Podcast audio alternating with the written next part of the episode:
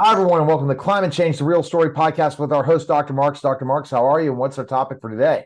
Um, I am very fine. The topic for today uh, is a quote, and the quote is something that a lot of people already know uh, or heard of, and it comes uh, from uh, a Harvard professor of philosophy by the name of George Santayana. And it's one that I think people are familiar with. It says, Those who cannot learn from the past are condemned to repeat it and I'm going to show you how we're repeating it. That's powerful, Dr. Marx. So it's true. It always happens that way, man. Yes. I mean, that quote has been uh, used for politicians, it's been used for sports, it's been used for education, that we make the same mistake over and over again, uh, and, and the like. So, what I want to do is relate it to climate change. So, if you're a listener here and you're over 55, you will remember the oil shortages of 1976 to 1980. If you are younger than 55, it is well worth your while to ask people who lived through that era or look it up on the internet. You will find some dramatic things. Now, think all the way back. 1976 was a political year uh, where Jimmy Carter was the uh, candidate for the Democratic Party running against in, in, incumbent uh, Republican um, Gerald Ford. And the hot topic was uh, oil shortages. Uh, that the Democratic primary had every one of the candidates who were in a debate all agreeing that the world was running out of oil and would run out of oil by 2005 and 2000 or 2015 at the very latest. It was an accepted axiom. Nobody argued with it. We all had to hunker down according to them. Now, who were they? Well, uh, in the debate stage of the 1976 Democratic Party was Jerry Brown, the governor of California, Henry okay. Scoop Jackson, uh, the senator from Washington State, Frank Church, a senator from Idaho, Sargent Shriver, a U.S. diplomat left over from the Kennedy administration, um, let's see, uh, Mo Udall, uh, congressman from Arizona, George Wallace, the governor of Alabama at the time, and the soon to be president, Jimmy Carter. Well, at that time, they all agreed at, uh, that the world was running out of oil and that science was clear about this, and many scientists backed it up and supported it. There was no need for any more evidence. Uh, an oil shortage became then the accepted, undisputed fact of the era. Well, Jimmy Carter, as history notes, went on to be president. He instituted several executive orders and laws that came to pass that caused a major problem. If you recall then, and I lived through them, and I think probably um, Neil Haley here, my, my co-host, uh, remembers them. What had occurred was gasoline was rationed. You couldn't fill up your tank fully. You were limited to eight gallons or 10 gallons.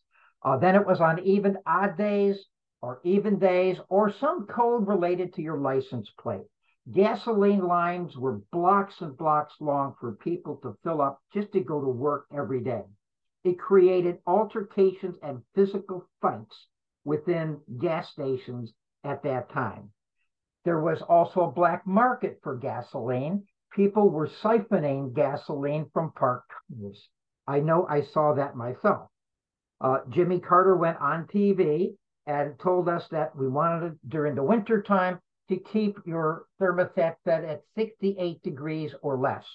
And he made the big claim that uh, a cooler temperature is better for your immune system. I guess Jimmy Carter didn't have good medical advice because cooler systems support viral growth more than fungal growth or bacterial growth. That's why we have viral colds much more common during our winter time.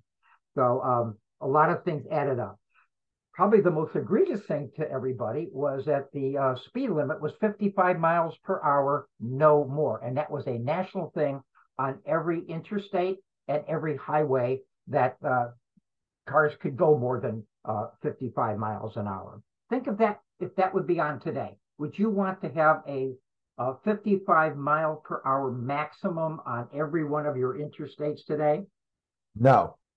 I, I absolutely, I don't think anybody. So I'm not trying to overplay this, but during that time, this public, including me, accepted the fact that the oil was running out and we had to be good citizens and support that. We couldn't buy gas guzzlers, and if we did, like vans and and uh, uh, pickup trucks, they were so high a price you couldn't afford them. Uh, then, of course, Jimmy Carter, you know, suffered from the misery index. Uh, if you recall what the misery index was, it was inflation plus unemployment. It reached 17 and a half to 18 percent during his administration. And that caused him not to be reelected in 1980 when Ronald Reagan ran against him and captured 49 of the 50 states in his election bid.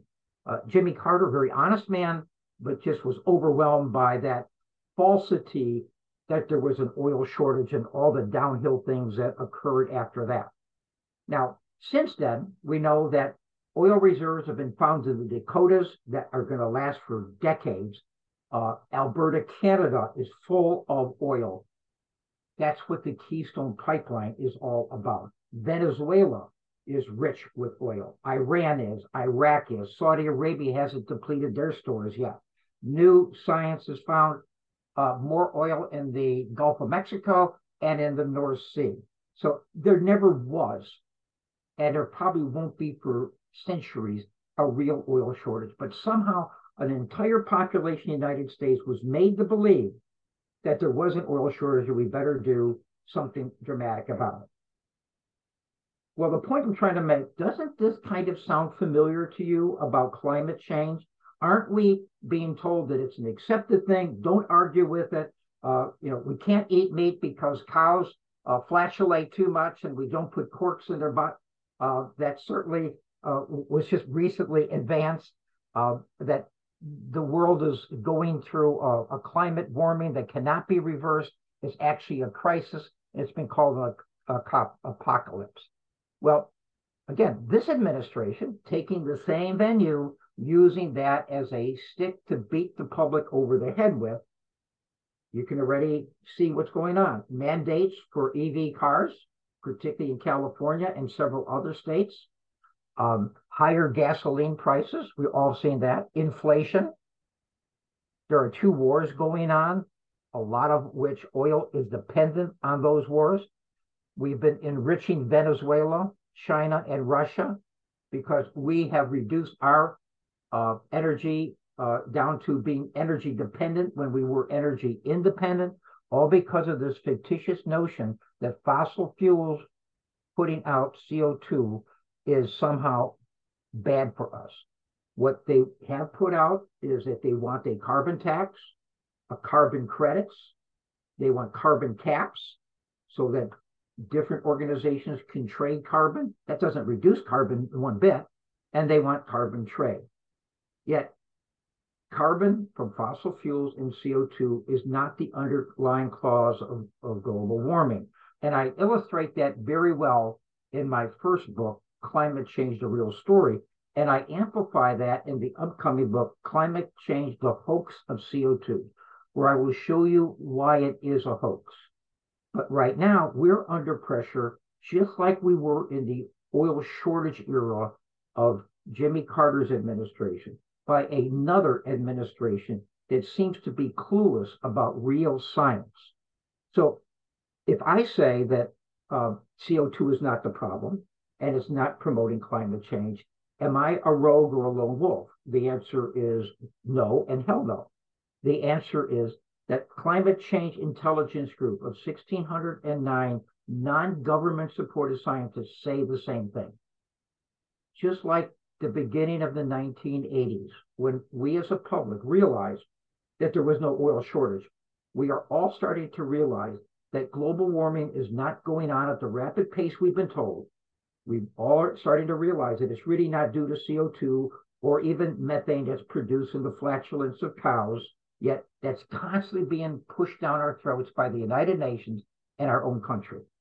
So my ending here is that I think we all need to realize there's no climate apocalypse caused by CO2. And I'll leave you with one final quote. It's one you've heard again before. Fool me once, shame on you. Fool me twice, shame on me. Let's not be fooled twice by the same sleight of hand that's going on from our government, corrupt scientists, and the amplification we're seeing from the media.